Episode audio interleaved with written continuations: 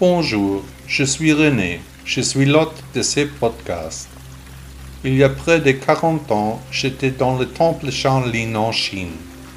J'ai vécu de nombreuses années, appris les arts martiaux et le bouddhisme.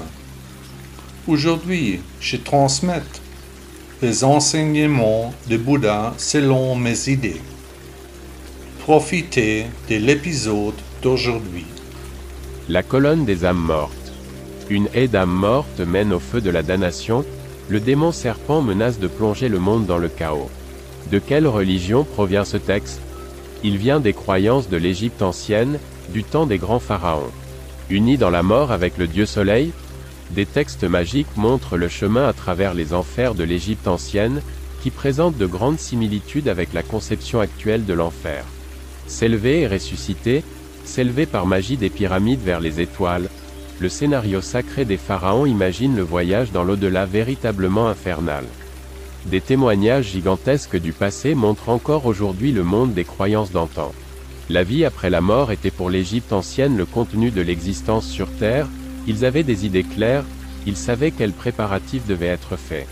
On donnait aux morts de la nourriture, du vin et de la bière, des trésors et des armes dans leur tombe, afin qu'ils ne soient pas obligés de mourir de faim pendant leur voyage vers l'au-delà. Emporter la bonne vie avec soi, telle était leur intention première. Les premiers rois d'Égypte sacrifiaient même leurs serviteurs pour ne pas devoir franchir seuls la porte magique vers un autre monde. De nombreux principes ont marqué leurs croyances, qui allaient ensuite renaître dans d'autres religions. La résurrection était un processus, les morts devaient passer par différentes portes, les démons leur demandaient beaucoup, le règlement de compte final attendait les croyants. L'archidémon égyptien Apophis présente d'incroyables similitudes avec Satan, les créatures des enfers se confondaient avec les dieux et compliquaient les chemins par toutes sortes de tâches. Mais la vie après la mort, en tant que religion universelle, était ouverte à tous les anciens Égyptiens. Osiris et Isis pouvaient créer une nouvelle vie, les Écritures les vénéraient comme maîtres des enfers, les hommes leur offraient toutes sortes de sacrifices pendant des milliers d'années, la sainteté était symbolisée par la salle de jugement d'Osiris. Le Dieu les jugerait dans sa salle, le cœur du défunt serait pesé sur une balance contre une plume, comme un test ultime de vérité. Si le cœur était trop lourd, les impurs étaient dévorés par un Dieu sacré. La peur de l'anéantissement de sa propre éternité créait un malaise permanent, la porte magique de l'au-delà préoccupait les vivants. Les damnés étaient punis sur le chemin de la résurrection, des eaux primitives devaient être traversées. Des ennemis du dieu soleil se dressaient contre eux, le voyage touchait à sa fin. La quête de l'immortalité, la nouvelle vie en harmonie avec une armée de dieux. Les dieux de l'ordre et de la lumière vainquirent les démons. La renaissance en tant que soleil était accomplie au bout du chemin.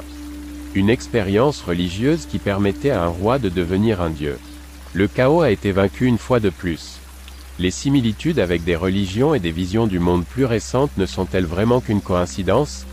Depuis de nombreux millénaires, les hommes se sont interrogés sur le sens de la vie, les dieux sont venus, les dieux sont partis. Je suis hier, aujourd'hui et demain, et j'ai le pouvoir de naître une deuxième fois.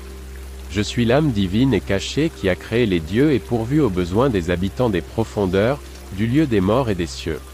Rends hommage au Seigneur du sanctuaire, qui se tient au centre de la terre. Il est moi, et je suis lui. Livre des morts égyptiens, Recueil de proverbes sur la vie après la mort, environ. AB 2500V. CHR.